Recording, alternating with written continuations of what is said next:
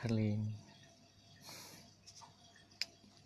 Sekarang gue pengen cerita tentang hilang.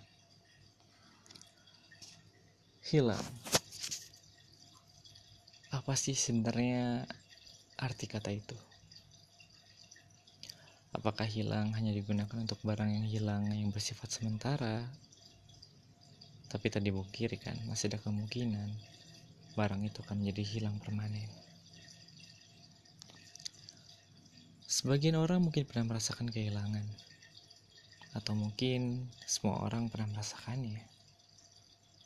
Memang tidak ada buktinya secara real gitu ya. Gue pun tidak sempat untuk menelaah lebih lanjut apakah ada paper yang membahas hal ini.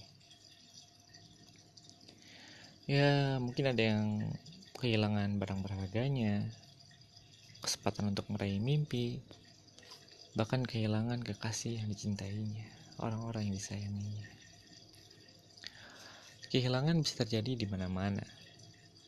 Bisa bisa terjadi pada seorang anak jalannya tim piatu yang kehilangan kesempatan untuk bersekolah atau terjadi pada seorang konglomerat yang kehilangan pulpen kesayangannya.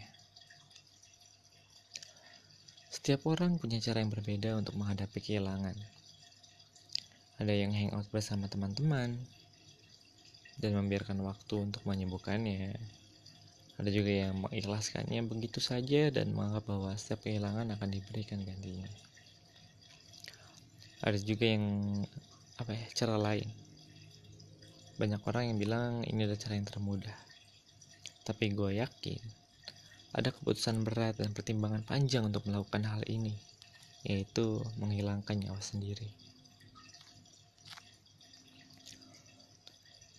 Gue pernah merasakan kehilangan, kehilangan uang, dompet, kehilangan kolor, serius, ini serius. Gue pernah kehilangan kolor dan gue nggak ganti kolor itu berminggu-minggu dan itu gatel banget, gatel men. Ya gue juga pernah kehilangan kesempatan untuk mewujudkan sebuah mimpi. Jadi ceritanya sejak SMA gue punya mimpi untuk menjadi juara Olimpiade Fisika Dunia. Terus dapat beasiswa gratis untuk kuliah di luar negeri. Ya, gue terinspirasi dari berbagai banyak tokoh-tokoh hebat dunia. Misalnya Uzumaki Naruto, Monkey D. Luffy, Upin Ipin,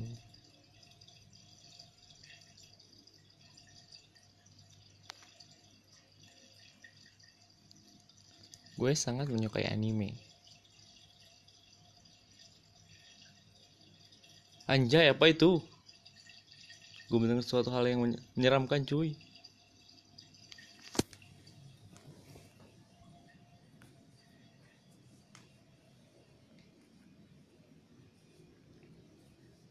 Oke, gue pindah. Oke, gue lanjut. gue tadi mendengar suara horror men jadi gue tadi itu lagi di ruang tamu tapi tiba-tiba terdengar suara menyeramkan terus bulu bulu, bulu kuduk gue merinding coy. Jadi gue balik lagi ke kamar. Oke gue lanjut. Ya gue sangat menyukai anime. Bukan bibu juga sih. Ya anime lovers lah. Kalau masih ada yang bilang kartun hanya untuk anak kecil gak mungkin ada anime berantem bunuh-bunuhan. Kayak Shingeki no Kyojin, High School DxD, Boku no Pico. Dari anime, gue banyak sekali belajar tentang kehidupan. Belajar untuk tidak menyerah seperti Naruto, bermimpi, bermimpi tinggi seperti Luffy, mempunyai banyak harem seperti Issei High School DxD, dari salah satu anime gue mendapatkan sebuah quote yang sangat membekas di benak gue seperti apa ya sampai sekarang kalau nggak salah kayak gini kiun kiun. Gak gak gak yang benar kayak gini. Sampai kapan pun orang tidak berbakat tidak akan pernah mengalahkan orang yang berbakat. Tapi apakah harus selalu seperti itu? Dengan tidak meyakini hal itu begitulah caraku hidup sampai saat ini. Kata tokoh utama salah satu anime yang gue tonton. Ya saat kita bermimpi dan berusaha untuk mewujudkan mimpi itu pastinya kita akan bertemu pesaing-pesaing yang sangat banyak. Dan salah satunya mungkin ada yang berbakat ya bisa dibilang jenius. Yang bisa mendapatkan suatu hal yang besar dengan hanya usaha yang sangat sedikit. Seakan semua perjuangan kita bertahun-tahun dapat dilampaui olehnya hanya dengan waktu beberapa minggu.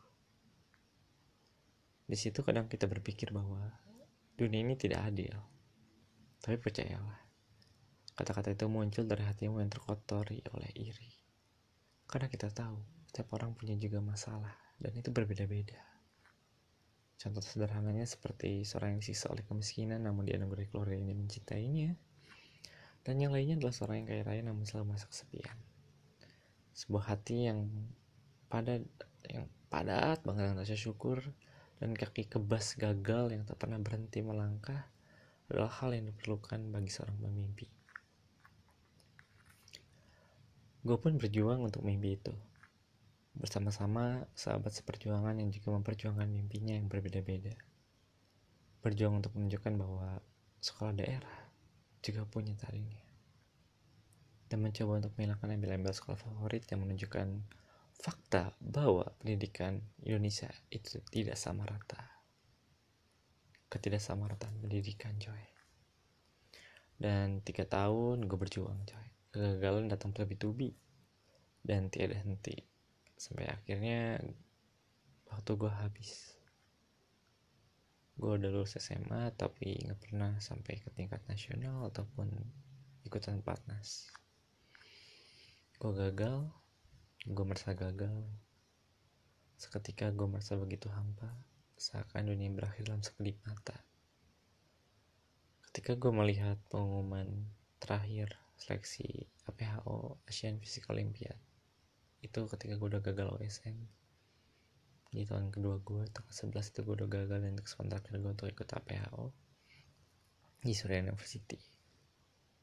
Kesempatan kedua dari kesempatan kedua gue gagal juga gue ingat waktu itu apa ya gue ingat betul waktu itu gue terbaring di lapangan di samping gedung Surya University. Bersama kambing-kambing kampret yang mau makan rumput yang buat tangan gue gatel. Bersama teriknya mentari yang membuat badan gue yang udah gak mandi berhari-hari menjadi tambah dekil. Gue merasa gagal segagalnya orang gagal. Beberapa harinya setelah gue pulang sahabat-sahabat gue datang untuk menghibur mereka tidak tahu apa ya mereka tidak jauh beda gagalnya sebenarnya ya. Tapi mereka datang kepada gue yang saat itu menjalani masa SMA dengan semangat. Yang menggebu-gebu. Pemimpi yang menggebu-gebu sih gimana sih? Semangat banget gitu. Ya terlintas sebentar keinginan untuk suicide ya bunuh diri. Tapi dengan segera gue lenyapkan hal itu. Karena terlalu dini untuk menyerah men. Dan akhirnya gue pun tetap tetap terus melangkah di jalan berduri ini itulah alasan gue tetap bertahan pada jalur ninja ini. Ya jurusan fisika coy. Fisika murni. Walaupun tujuan utama gue udah berubah kayaknya. Udah nggak cuma mungkin nggak cuma medali ataupun penghargaan. Tapi kebahagiaan yang muncul dari kebermanfaatan. Ya bermanfaat. Pernahkah terpikir apa itu kebahagiaan? Coba. pernah mikir nggak? Ya kalau menurut gue sih Kebahagiaan adalah hal yang tidak bisa dinikmati sendirian. Kebahagiaan itu ada karena kita bisa berbagi dengan orang yang kita kasihi dan kita cintai. Asik. Tapi salah satu tujuan gue untuk menyamaratakan pendidikan di Indonesia karena adanya soal favorit kan ya itu tiba-tiba berembus angin segar dari pemerintah ketika pemerintah melaksanakan sistem zonasi tapi gue bingung juga sih banyak sentimen buruk pada hal itu tapi menurut gue dia punya niat awal baik untuk menyamaratakan sistem pendidikan di Indonesia. Itu baik menurut gue terus apa lagi? Kehilangan apa lagi? Kehilangan gebetan. Ditikung saat dekat-dekatnya sama sahabat. Doi jadian padahal masih digebet atau cuma menganggap gebetan satu arah doang? Itu pun pernah gue rasain. Tapi kapan-kapan lah gue ceritain. Bye Selamat malam. Tapi serius